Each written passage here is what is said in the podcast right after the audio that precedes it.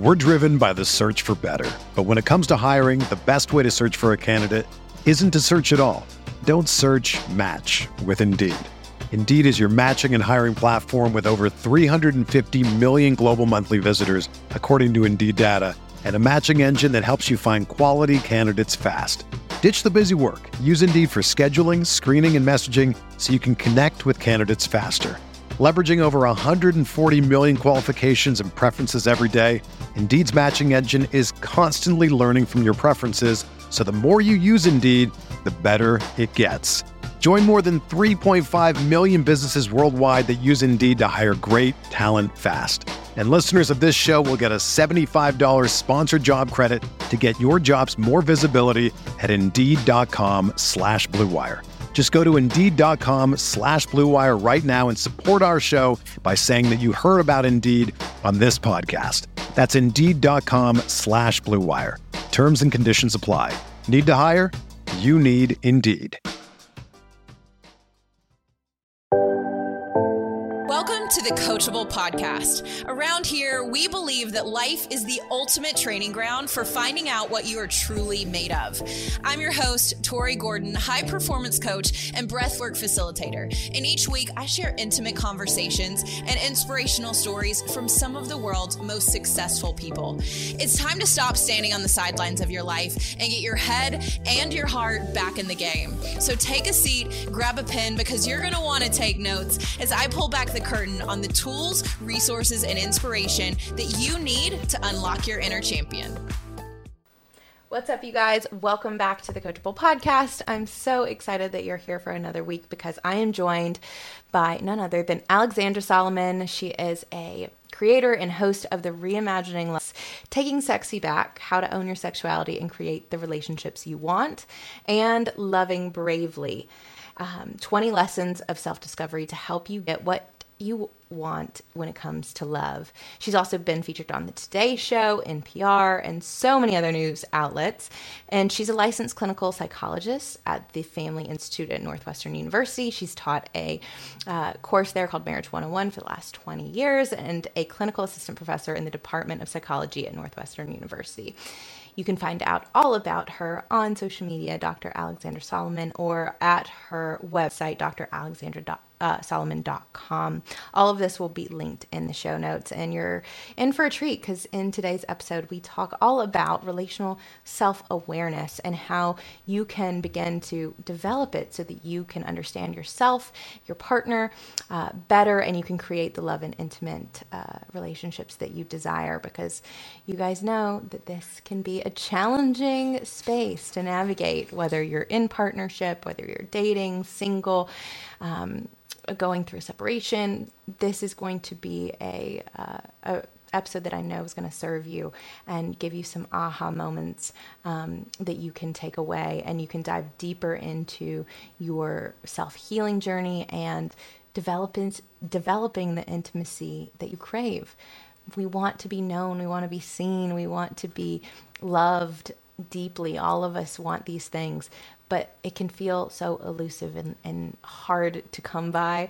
But Dr. Alexandra Solomon really breaks it down for us in this episode. So I know you are going to love it. Before we jump into this week's episode, I do want to say thank you to our sponsor, Organifi, which is a line of organic superfood blends that offer plant based nutrition and high quality ingredients with less than three grams of sugar. I absolutely love Organifi because, as you guys know, I'm traveling these days across the country and I need something that's convenient but works. And with their uh, incredible travel size packets, this works really, really well for me being on the go.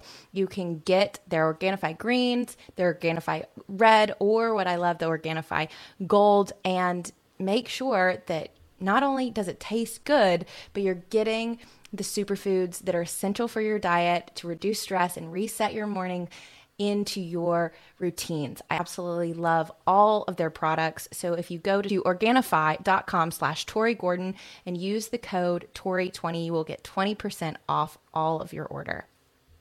Dr. Alexandra Solomon, I'm so excited to have this conversation with you. Super honored to share just a couple like couple minutes together because you're somebody who I highly admire and I respect your work deeply mm-hmm. and I appreciate the the way that you see yourself and therefore how you offer um, us a, a, way to see ourselves more deeply and, and, more clearly through the work that you do. And um, that's what I'm excited to talk to you about today. So, just first of all, thank you for being here. Thank you, Tori, for having me. That's a sweet introduction. I appreciate it. Mm. Well, I'm fascinated by the work that you do and your background as a clinical psychologist and also a professor. I grew up um, as a child to educators and professors myself. and so uh, I value education. And I, I, say if I could be a student for life, I would be. And I, I do think I am to some extent. But you have taught a course um, called Marriage 101 at a collegiate level, which is so fascinating that this is something that has even been offered. And why we're not all educated in such an important topic. Um, and you teach about obviously marriage, the fundamentals of, of what goes into healthy relational dynamics, but also what you call relational self awareness. And before we get into all of the other things that I just mentioned, I would love for you just to define what relational self awareness is for those listening and why it's so critical when we desire to have healthy intimate relationships. Great. I think it's. A, I think you're starting us off in in a in just the right place. So you're right. I mean, I, I wear a number of different hats, but what I was beginning to realize within my well, I wear a number of hats in my professional world, and certainly as a um, wife of twenty something years and a mama to two teenagers. Um, the, the, the through line, no matter the context that I'm in, is this idea of relational self awareness. So, what I want for my students, my clients, um, as well as for myself, is to again and again come back to relationship with self as the foundation of relationship with everybody else. So, relational self awareness is an ongoing, curious and compassionate relationship that I foster with myself that becomes the foundation for healthy relationships of all kind. I mean, usually I'm talking about in terms of um, intimate partnership, but certainly when I'm, you know, in a conversation with my adolescent daughter, I can come up with all kinds of judgments about her, beliefs about what she should be doing or not doing. And my challenge is to be humble enough and curious enough to understand why am I getting hooked, right? What is, what is, why is my opinion getting so strong right now? Why is my reaction getting so large right now? What is going on inside of me that is getting activated? And that, that ability to turn attention inward to hold up that mirror always gently because this is this is challenging but that the relationship with self then becomes the foundation for intimacy and for connection. Yeah yeah. I think it's viktor frankl who says in between stimulus and response mm.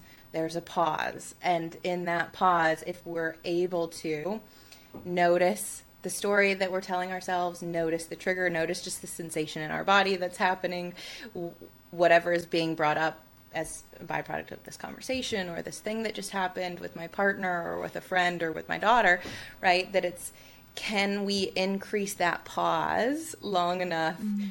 to inquire within ourselves? Because to your point, I think what's most natural and automatic for for most of us, our default setting is reactivity and self protection, right?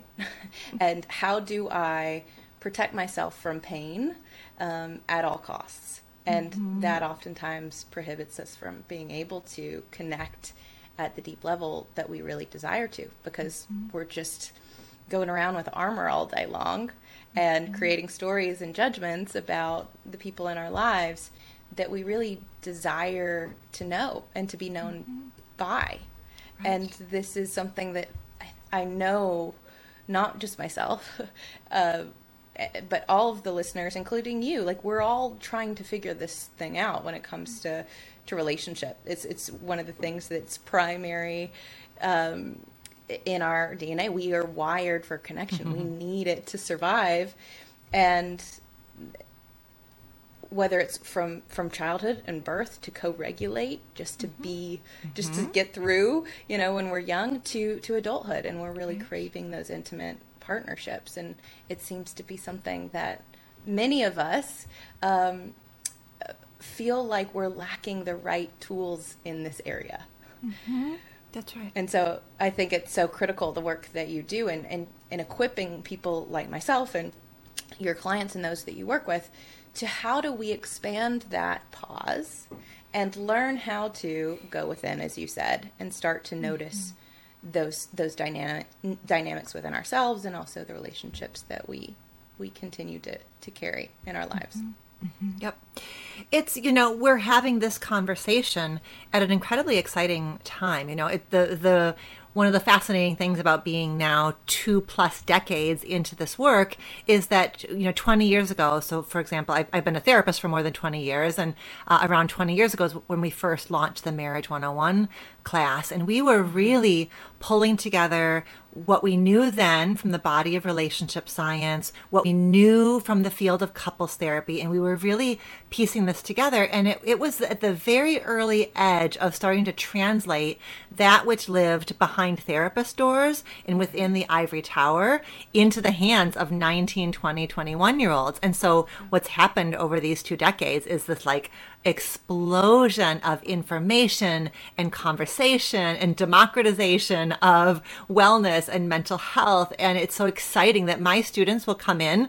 They can tell me their attachment styles. They know their love languages. like this yeah. is, I'm not starting from the square one that I used to start from. So the field has expanded. Our willingness to know that we have to, um, humble ourselves, right, and heal and heal in an ongoing way. Like it's it's quite it's quite exciting, and it makes me really hopeful for what's to come, even as I feel frightened and concerned about things like the impact of a two plus year long pandemic on our relationships, right? Because we are asking, you know, you're talking about that pause, the Viktor Frankl pause, which I just so cherish. And it's in mm-hmm. my slide deck on lecture one of Marriage 101. It's in Loving Bravely. Like that quote is just essential.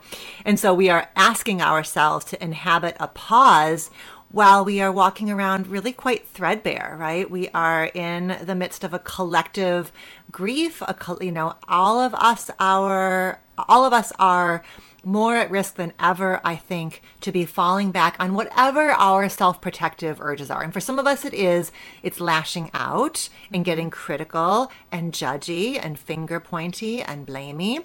For some of us, it's like hunkering down and like becoming a turtle and going within and shutting down. So we have different places that we go. But you're right, that urge to self protect um, is there within all of us. And external stressors, whether it's a relational stressor, a work stressor, or this large macro pandemic stressor, puts us all at risk of being much more reactive than responsive. So the work isn't done. I know for myself, my leading edge is always, uh, I mean, I would love to get to the point where I am just no longer reactive, impossible to trigger. You know, I'm not there yet. I got some more years to go. Maybe I'll get there. But what I'm mm-hmm. better at is shrinking the time between when my self protective strategy emerges and I catch it and I repair, I ask for a do-over, I acknowledge, I start again, right? That's where our growth is is can we catch it and do it differently? Uh, that's that's where I hope that we, you know, these tools that you're offering on your show that I love to mm-hmm. offer are helping move us towards. Yeah, I think it's it is. That's the that's the process. It's like how can I sh- shrink that time that I go to those protectors and uh, allow for and cre- create the space within myself to be with whatever is coming up and reparent that part of me, love on that part of me, have compassion for that part of me that feels the need to to like lash out or act out because something in my environment right now doesn't feel safe. And I think this is really important for those of us, whether we're dating or in relationship. Anybody that's listening to the show, that's really, if you're listening to the show, it's because you want to develop more relational self awareness. So mm-hmm. You're on this self discovery journey. And it's like, what is it within me that is being um, triggered in this scenario. And I always tell people it's like my triggers are my my roadmap to my healing because it shows me where my wounds are. I think it's Marianne Williamson says who's like the people who are meant to teach us the most in our lives are the ones that show us our capacity, you know, basically mm-hmm. to love and where our wounds, like where our walls are, that's mm-hmm. where our wounds are. Mm-hmm. Like where I I go to, hey, this is unforgivable or this is something I can't, you know, I can't accept and that doesn't mean we don't have standards or boundaries or anything, but it's understanding that our relationships are really meant to be a place of healing, right? Mm-hmm. Because our wounds happen in relationship, but mm-hmm. healing has to happen in relationship too. Mm-hmm. Yep. You know, to come that full circle if we really want to. I mean, we can do the work on our own, but at some point, if we've been abandoned, neglected in relationships, if we have issues of, of some, like we don't trust someone, in order to really bring that full circle, do you think, like, do you see that? Um, yes, we can work on those stories and repatterning and and creating new, you know, experiences in the future. But doesn't it come full circle when we actually live mm-hmm. that out in mm-hmm. partnership with someone else absolutely that's right that's right and it's not that we go you know we we don't get to go into relationship and say okay so here's my deal i have an abandonment wound and this wound and yeah. this, so therefore don't touch it don't trigger it don't activate it you know it would we don't get to do that we mm-hmm. certainly um we certain it's this blend as you're saying of tending to ourselves, providing that self soothing and reparenting and gentleness, while also asking for measures of accommodation and agreement that minimize the chances that our partner is going to inadvertently, you know, mm-hmm. stumble onto our wounds. I think it's this blend and it's never it is um it's we can't make like a flow chart of like if this then this you know? So it has to be this willingness like and the more the more that i'm willing to say yes tori like that conversation last night triggered me because it reminded me of this thing with my mom. The more i can do that then the more you'll be able to say well you know what? As you say that it's making me realize that part of my reaction to what you're saying is shaped by this old story that i bring in about how you know i'm not enough or i'm going to be mm-hmm. misunderstood so it's it's not that we ever it's not that we ever even have to have this nice neat diagram of how much it's my ghost you know causing yeah. the dust up versus your ghost but just that just that process of being curious about what's going on within and between is intimacy promoting and given that the research shows uh, John Gottman's research shows that a full 69% of the shit that couples fight about is unsolvable anyways. Mm. That really is usually where we're going to end up is just some blend of me taking accountability for my shit, you taking accountability for yours, and we just kind of like shrug our shoulders and say, "Wow, I mean, it's fascinating, isn't it that we wow. can just end up in these places?" You know? Yeah. Well, and that just I think blows up this this fantasy that we're going to meet somebody and we're not going to you know have these big disagreements or you know we're always going to want the same things or we're going to have the same needs or that we're not going to have a lot of mm. conflict it's just to your point regardless of the relationship that you're in there will be those things that you're like we just this we can't solve this and do we choose yeah. to to continue to be in this in this dance together despite the fact that we're not coming to some like there's no right or somebody's not right in this you know no one wins that's right mm-hmm. in this mm-hmm. this isn't a competition yeah. Um, yep Mm-hmm.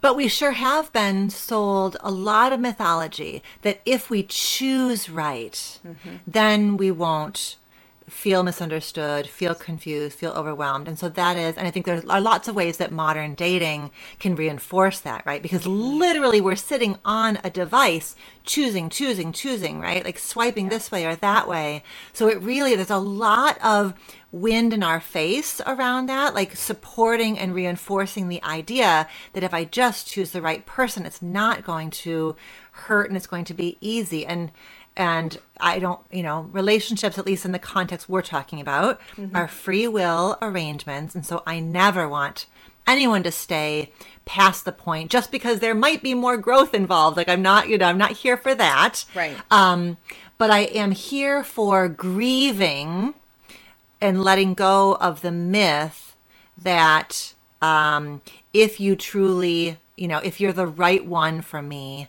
then I won't ever feel misunderstood or confused or doubtful Mm-hmm. um, or hesitant, right?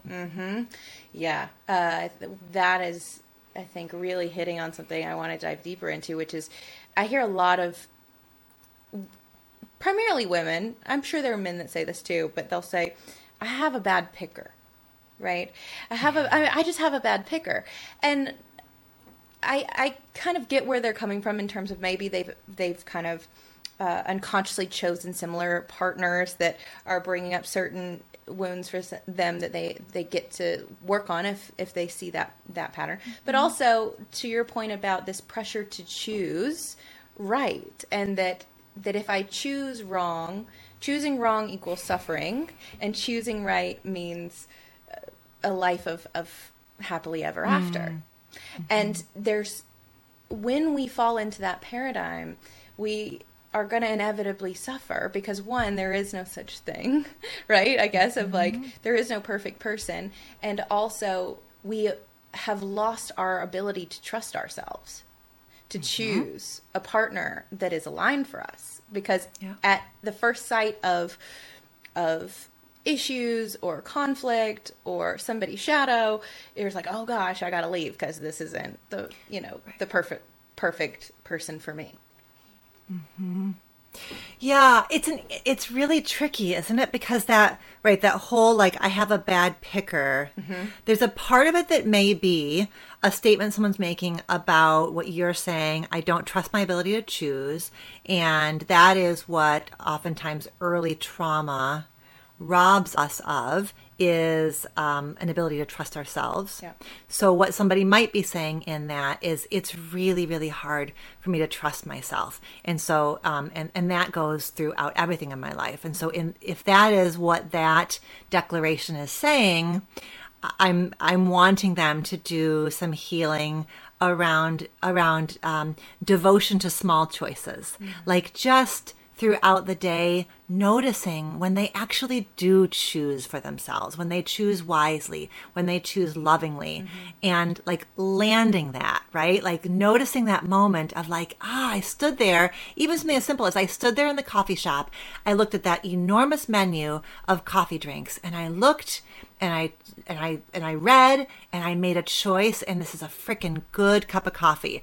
And just like noting that and like landing it inside, like just whispering to the little girl, little boy, like look at look at us. Like we're doing it. We are choosing for ourselves. Like devotion to those little small choices that indicate that actually there is a deep well of inner knowing that is trustworthy, that can be relied upon, um, and then expanded, right? Expanded into things that are far more complicated than choosing a coffee drink.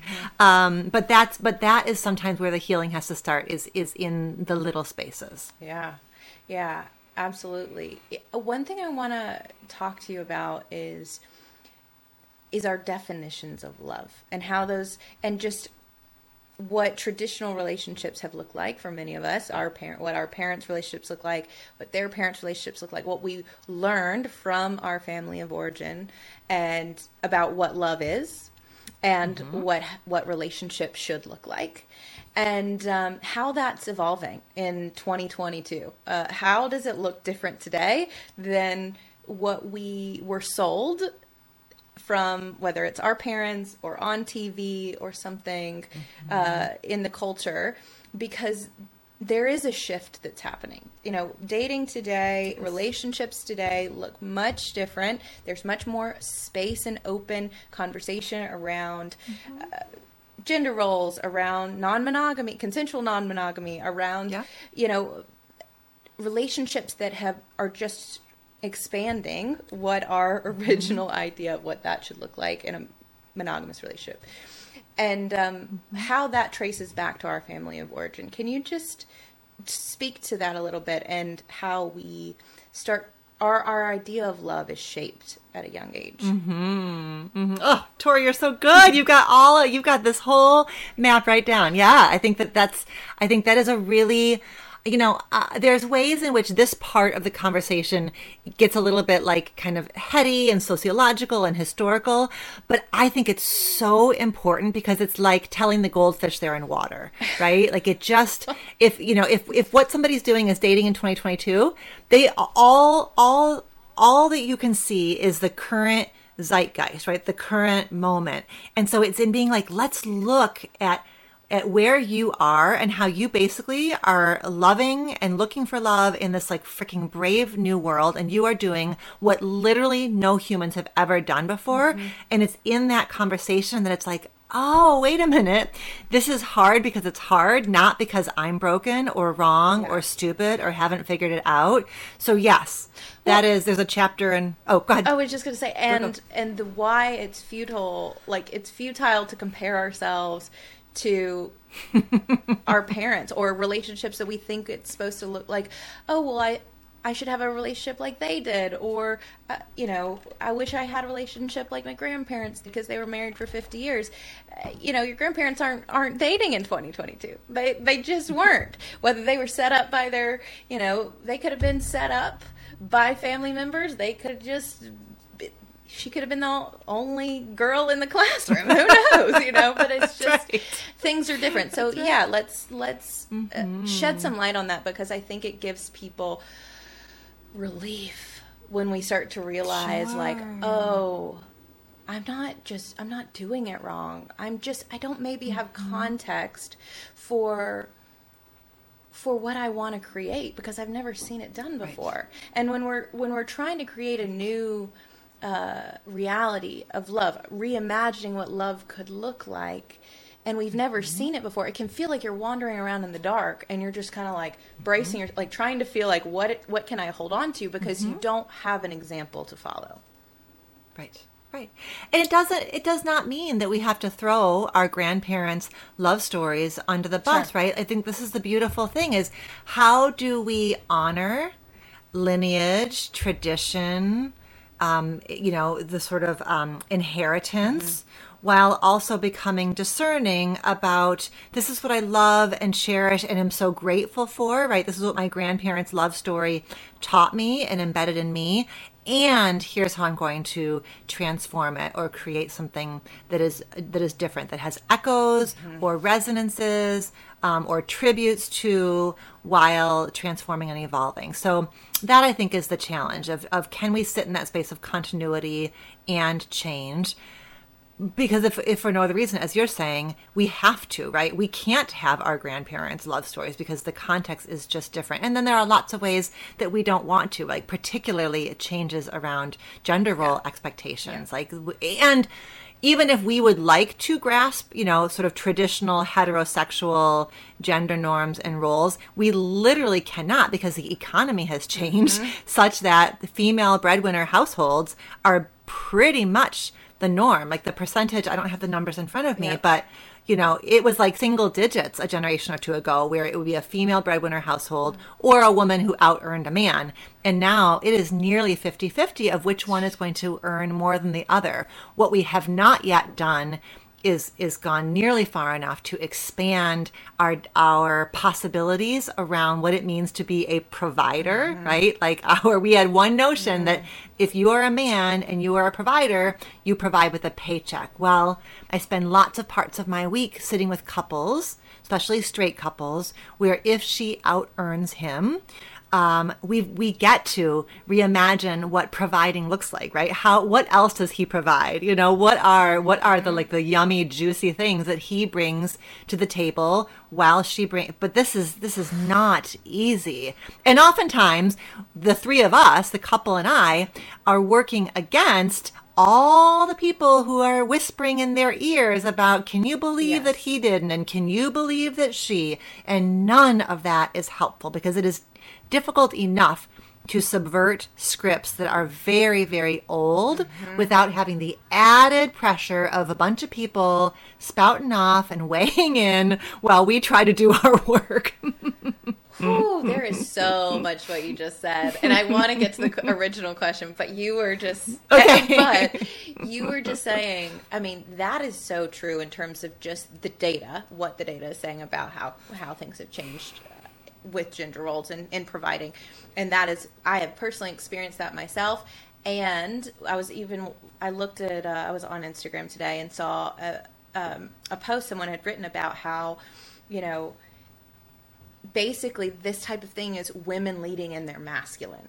Like if a woman is making is the breadwinner, that means she's dominating in her masculine and she's, you know, um, demasculating her man and a man needs, mm. you know, her like it's there are so many stories there are so many narratives and it's yes it can feel overwhelming to like it's like this braid you know that we're trying to weave and we're like which mm. parts are in this and which do i like are not yeah. don't belong you know and i and yeah. that's why therapy is so so like such a sacred space for so many people because it's like all of this noise is really overwhelming and noisy when i'm out in the world and then maybe in a really safe dynamic, whether it's with a therapist or a coach or whatever, I can start right. to kind of navigate and see what's mine, what's not mine, what has just been like. That's right. What have I just accepted that someone else said to me? But what do I get to like discard that doesn't serve me anymore? That's right. Oh, I agree with that so much. I agree with that so much because there's such a fear, like in this scenario that we're talking about, right? I think that she would understandably have a fear that if she, quote unquote, allows it to be this way, that somehow she's a sucker or she's a fool or she's a doormat. And if they have the privilege of somebody who's right up next to them, a therapist or a coach, mm-hmm. the, the therapist or coach can say, but how do you feel? Mm-hmm. How, what are your truths? What do you know? And she may say something like, what I know is when I'm lying in his arms, I feel safe and held and seen in a way that I haven't before. And I know the goodness of him and I know what we are about and I know that we are doing what needs to be done at this time in our relationship, right? There might be things that she truths that she can anchor back in on, but my gosh, there's a lot of a lot of fear of what we're missing, what's being omitted, as you're saying, that braid of like what's in and what's what do we get to mm-hmm. let go of because it doesn't have all we every you know a, a, couple's love story is there it just we just they deserve it to belong to them yeah. you know yeah exactly so i just want to take it back to that family of origin and how yeah. we like our, our first inclination and definition and idea of what what relationships look like and what love is because as you know mm-hmm. we what what we learn as children then we go out and often mimic in adulthood until we realize or reclaim that definition and get to define marriage mm-hmm. or love for ourselves based on what mm-hmm. our values are not what we've been told it has to to look like or we're unconsciously kind of living out patterns from our lineage that have just been repeated over and over. You know, and I'll I just I'll get it started by saying for me, um, although my yeah. parent my parents were married for for over 36 years. My mom passed away in 2018 after um, a battle with ovarian cancer. Mm. My dad was very very committed to our family and to that partnership, and that yet there was so much that I learned about their marriage and what it took to survive and and get through all of those years um, that I had no clue about when I was younger, right? And until my mom mm-hmm. mm-hmm. passed, where my dad and I really got to bond and I got to understand what was, as I was getting older and having my own relationships, you know, what theirs was really like. Because as a as a byproduct of really trying to understand myself, I wanted to understand mm-hmm. my family of origin. I wanted to understand my mom and her dynamics and what she was like in relationship. I wanted to understand my dad and what he they were like together because I wanted to know is this me or is this something I'm reenacting that I've seen before? Right. And mm. to that point, I think one of the things I learned um, about love was that love is sacrifice. And mm-hmm um, I've seen that in my adult life play out, and that's one of the things I have been redefining for myself because it showed up in a yeah. lot of self abandonment and self neglect. Of I'll just forego my needs for you, and I'll kind of be the martyr in the relationship and I'll, you know, because I'm sacrificing myself for the greater good in that sense. Mm-hmm. But we all have different definitions of It- what that looks like based on how we grow up, I imagine. Yeah. Well, there's there's so much that's really important and really touching in what you're describing that that um you know in in the loss of your mama there's a different kind of conversation opening up between you and your dad. Um, and it's I, I suspect there's a couple of things happening at once. Like these conversations may have begun to to open or shift anyways just as you step more deeply into your own intimate partnerships.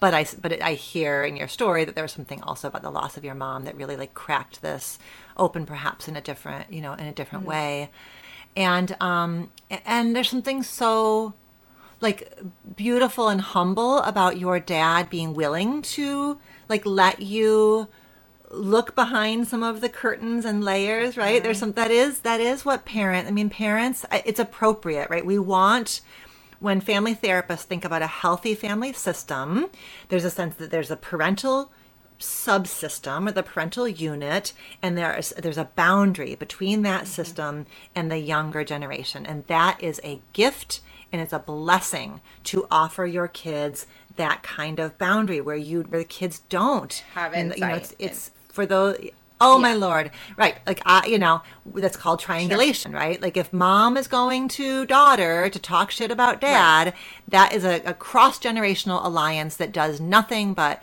deteriorate the marriage and and really really hurt the kid who now has to figure out how to carry deep love and loyalty to dad while you know supporting mom. So i love that there was a sense that you didn't fully Yeah, you didn't didn't know this know. full story. You know there was a lot that was going on that had to do with sacrifice and um, the greater good and the stability of the unit that that you didn't know about you didn't hear about but you likely felt the security of you know like you got to be the beneficiary of that people were sacrificing and you got to just perhaps be a little bit uh a little blind to all of it you know Which presented its own challenges when I did come Sure. into it. It was like crumb everything I thought sort of crumbled and I got to rebuild it in a more beautiful way in my own mind about the stories I Yeah. told. But yeah, I think um, I totally understand that there that that need for separation there um, for protection of, of myself and anybody else that's going through that. But um, yeah, that's just an example I think of one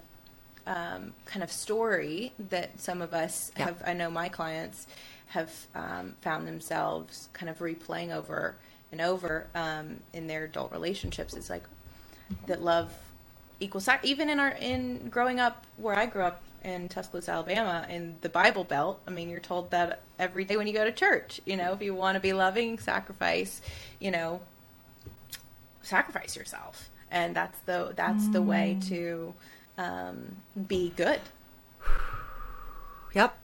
Yep. Right. So you had right. You had a couple of forces mm-hmm. converging. Your gender, because certainly we give that message a lot more loudly to our girls and our mm-hmm. women. And you had right the religious context. There were a lot, and then your family, your family context. So for sure, Yeah. yeah.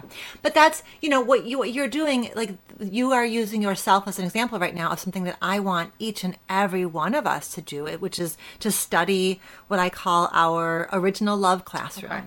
right so when so when all of us are little we are absorbing messages you know implicitly and explicitly consciously and unconsciously. And the messages are of two types. Type one is we're watching how the big people talk to each other behave with each other how they handle emotions the roles um, tension.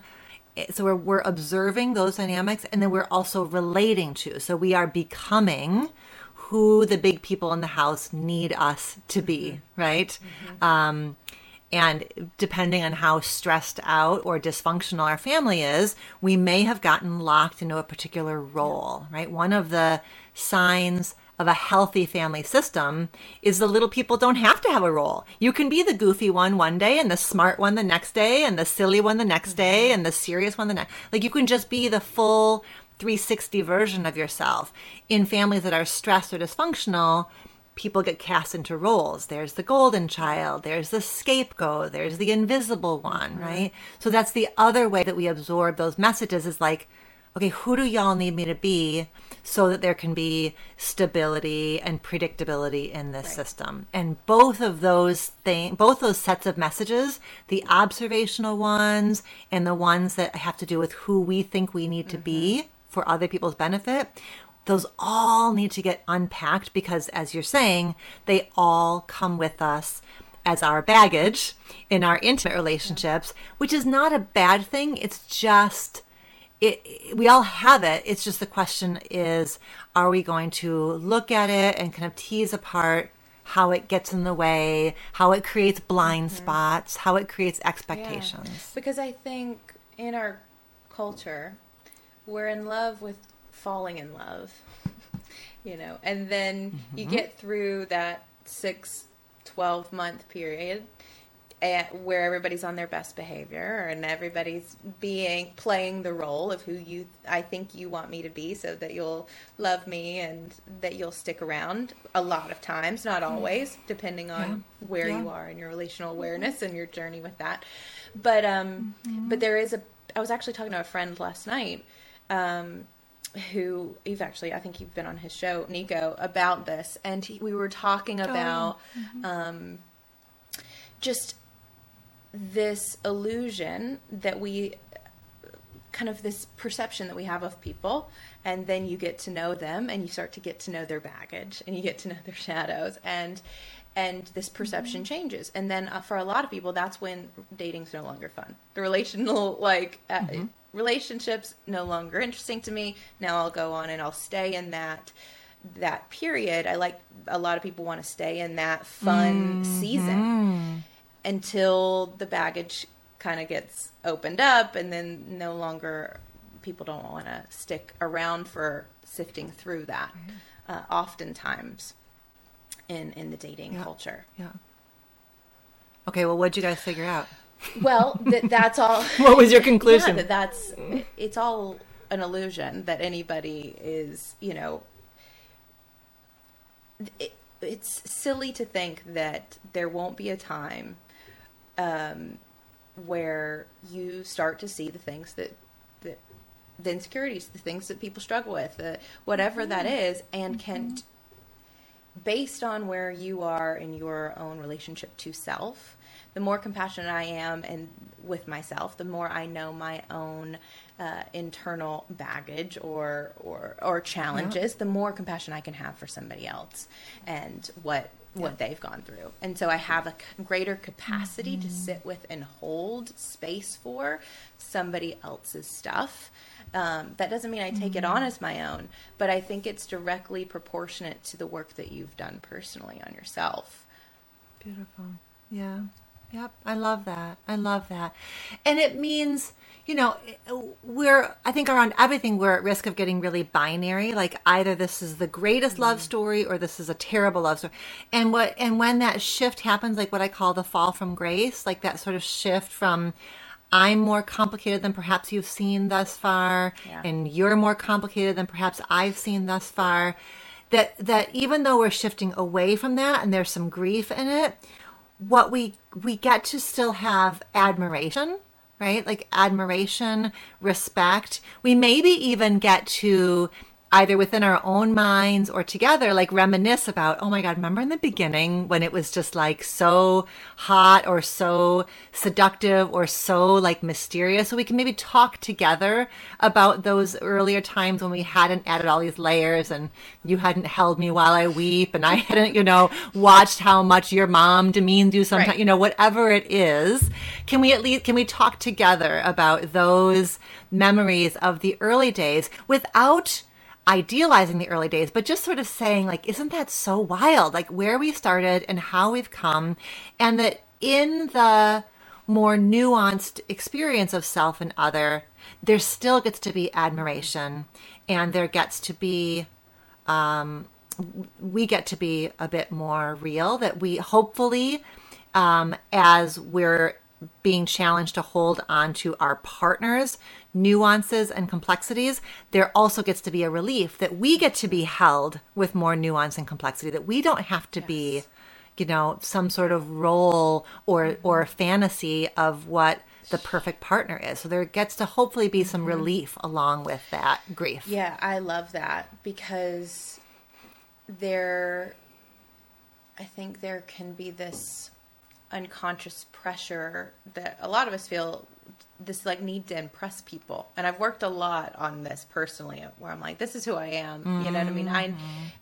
as i've gotten to know myself more i'm very open about my past my struggles the things i work through and i i'm pretty transparent about that.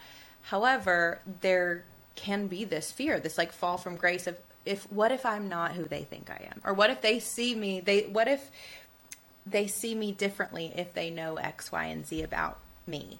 And so we guard those parts of us in fear of judgment, in fear of being rejected, in fear of being mm. left ultimately.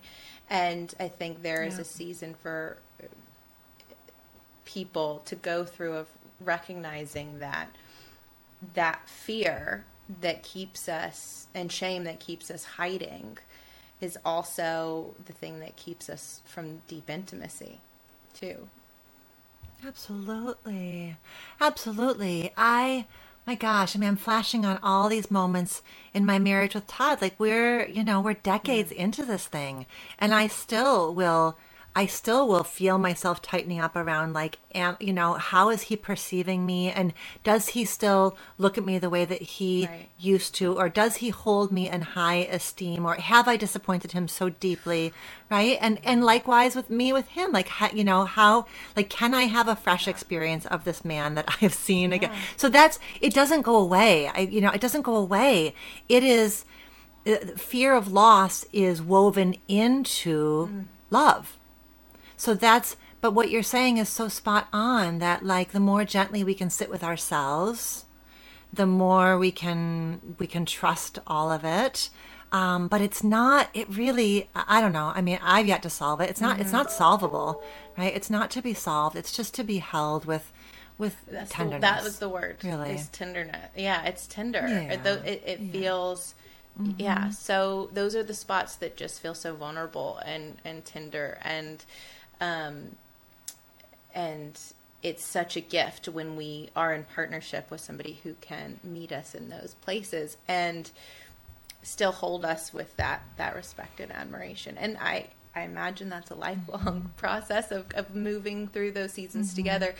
Um, and so i appreciate what you just shared about that. I want to ask you one other question because um, this is around um, just really being honest with ourselves and with our partners in relationship. I think a lot of times I see a lot of stuff on social media about, you know, we want to be chosen, right? We want to be chosen by, you know, the person that chooses you. Like if the one who's for you, you won't be confused. They're, you're going to know they're going to choose you. And um, I had this thought the other day um, that as I have worked on my own relational awareness, I have recognized that sometimes not choosing someone doesn't make them necessarily a bad person. It might just make them an honest one. And I think sitting and wrestling with that for some of us who have felt like we weren't chosen is, um, I'm, curious just to get your thoughts on that because a lot of times we want to demonize people who don't maybe reciprocate what we ah. feel or they don't Yeah. want to be with us the way we want to be with them and so we kind of you know we, we like demonize them like they're they're such bad guys or she she she hurt me because Right. of this but what if we could just hold space for what if they were just being honest what if they were just saying this is my capacity and this is this isn't for me or this isn't aligned for me mm-hmm. instead of creating this whole judgment which i think a lot of us jump to or story about Yeah. if it's you don't choose me that means something about you as a byproduct you know Right. Right. It's like it just it feels like a massive game of hot potato, right? Like if you don't choose me, one of us has to one of us has to be mm-hmm. bad or wrong. And so it's so the idea that you right to not be cho- like that's really painful. If I have declared I really want this, I'm here, I like you, let's build something and you take a pass, that mm-hmm. hurts like hell. That's really painful. And so can, can I right it's really hard to hold that pain and it's really tempting to whoosh, like just flip back on you. That you were wrong limited um, because it's because it's hard to hold pain right? And depending on what else is going on in my it, it's a coping strategy right? So if i depending on um my capacity like there's a it's a it's a subtle difference between holding the pain of not being chosen and turning it against myself, right? That's a subtle difference that sometimes we slip right over. We don't even notice. Like, I'm so sad you didn't choose me. Quick as quickly and sneakily becomes you didn't choose me because I'm not whatever, thin enough, beautiful enough, rich enough, funny enough, da da enough. And so can we just notice when it starts to when the pain starts to veer into mm-hmm. shame because the more it does that now i'm at risk of like putting it back on you because it's got to be right it's either i right. turn against myself or right. i turn against you so it's that again like can i just have the capacity to just hold the mm-hmm. pain and just hold the disappointment and the sadness of what is not going to be without having to make it one of our faults and that's yeah. hard it's hard but it's very different I think it's different to dive all the way into you're terrible or I'm terrible versus noticing, like, ah, look at that. It's so tempting. I want to make you wrong, or I want to beat myself up and figure out how I'm going to lose five pounds so that I can da da da da. Noticing that and and being fully immersed in that are radically different things. And I think it's the noticing damn, I'm watching myself be so tempted to take this out on me. And I notice it and I'm not going to do it. I used to do it and I'm not going to do it anymore. So that's, I think, where the where the work mm-hmm. and the mm-hmm. healing yeah, are, right? The most courageous thing we can do is nothing. You know, not is is like not mm-hmm. go to the the typical response we have, which is making you wrong or making me wrong. Like just being with it, right? Just being Ugh, which is so yeah. it's just so hard. It's just it's just so hard. But it becomes easier, right, as we as we trust that sadness won't right. engulf us, right? And some of us some of us come into it. Some of us really yes. have watched people be engulfed by sadness. If you grew up with a depressed parent who really was engulfed by their sadness, mm. you'll do just about anything to to avoid sadness, including move into shame and you know kickstart a whole self-improvement program or you know whatever. So I get that. But yes, you're right. Sometimes the best thing we can do is nothing and just let ourselves be sad, knowing that it's an arc, it's a wave. We're sad, we're caring for ourselves, we're staying hydrated, we're reaching out to a friend, you know, and then the next day it's a little less sad and a little less sad, and it becomes like any grief it be- it, becomes um, a bit smaller, a bit less intrusive, and there's a bit more of us existing you know around yeah. that yeah. pain point how i know you have a couple online courses if people are interested and they're like okay i need more of this y'all hit on some topics that are like hot in you know hot topics for me and i want to know more can you talk a little bit about where mm-hmm. they can go and what they can find in, in the courses that you offer Sure. Yeah, there's lots of places to go, right? The sort of um there's I have a podcast now called Reimagining Love, a weekly show, and I've got a couple of books, Loving Bravely and Taking Sexy Back. And then you're right, there's a couple of um, courses that are both available at courses.dralexandrasolomon.com. One is called Intimate Relationships 101. It's just a comprehensive introduction to relational and sexual self awareness. Then the other one is called Can I Trust You Again? It's about rebuilding after betrayal or deceit. And it's something you can take on your own or ideally with a partner that you're mm. trying to um, explore restoration with. Mm. So good. So good. We're going to have to have you back on to talk about all the other things that we could have gotten into today. But I just want to say thank you. thank you so much for your work and your openness and transparency and your wisdom that you brought to the show. So needed. You're helping so many people. And I think, mm-hmm. um, you know, I can't say it enough. Like, this is what's going to revolutionize love and relationships mm-hmm. if we're willing to sit with those parts of ourselves and learn how to tend to the places that we have um, neglected within ourselves so that we can show right. up in our relationships more fully and um, and give the love that we want want to receive and, and vice versa. So thank you so much. And um, mm-hmm. you guys, if you love this show, you know what to do. Go follow Dr. Al- Alexandra Solomon on Instagram. Make sure that you take a screenshot of this episode. Tag us. We want to know what your takeaways were.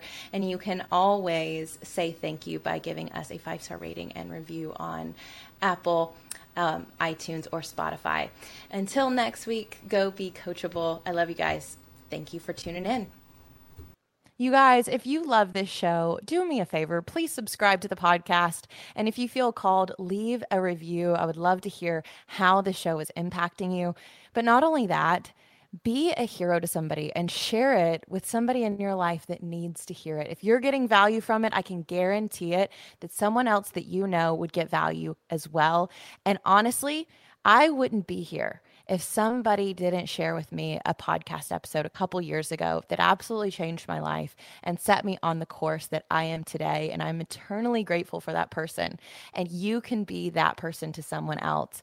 So share it, share the love because you matter, they matter, and what you have to say matters. So, I would love to hear if there's something in this episode that really stands out to you and is a ha- aha moment. Send me an email to media at torigordon.com. Let me know what it was that stuck out to you. What was your aha moment? Maybe where and around what time in the podcast that really spoke to you, because my team and I love to hear that. We love to see and hear exactly what is speaking to your heart. And it helps us to serve you better. So please like, subscribe, share. You are helping this podcast continue to grow and get out to larger audiences that can help shape the world and bring more and light, love, and healing to it. So thank you for your contribution. And let's get on to the podcast.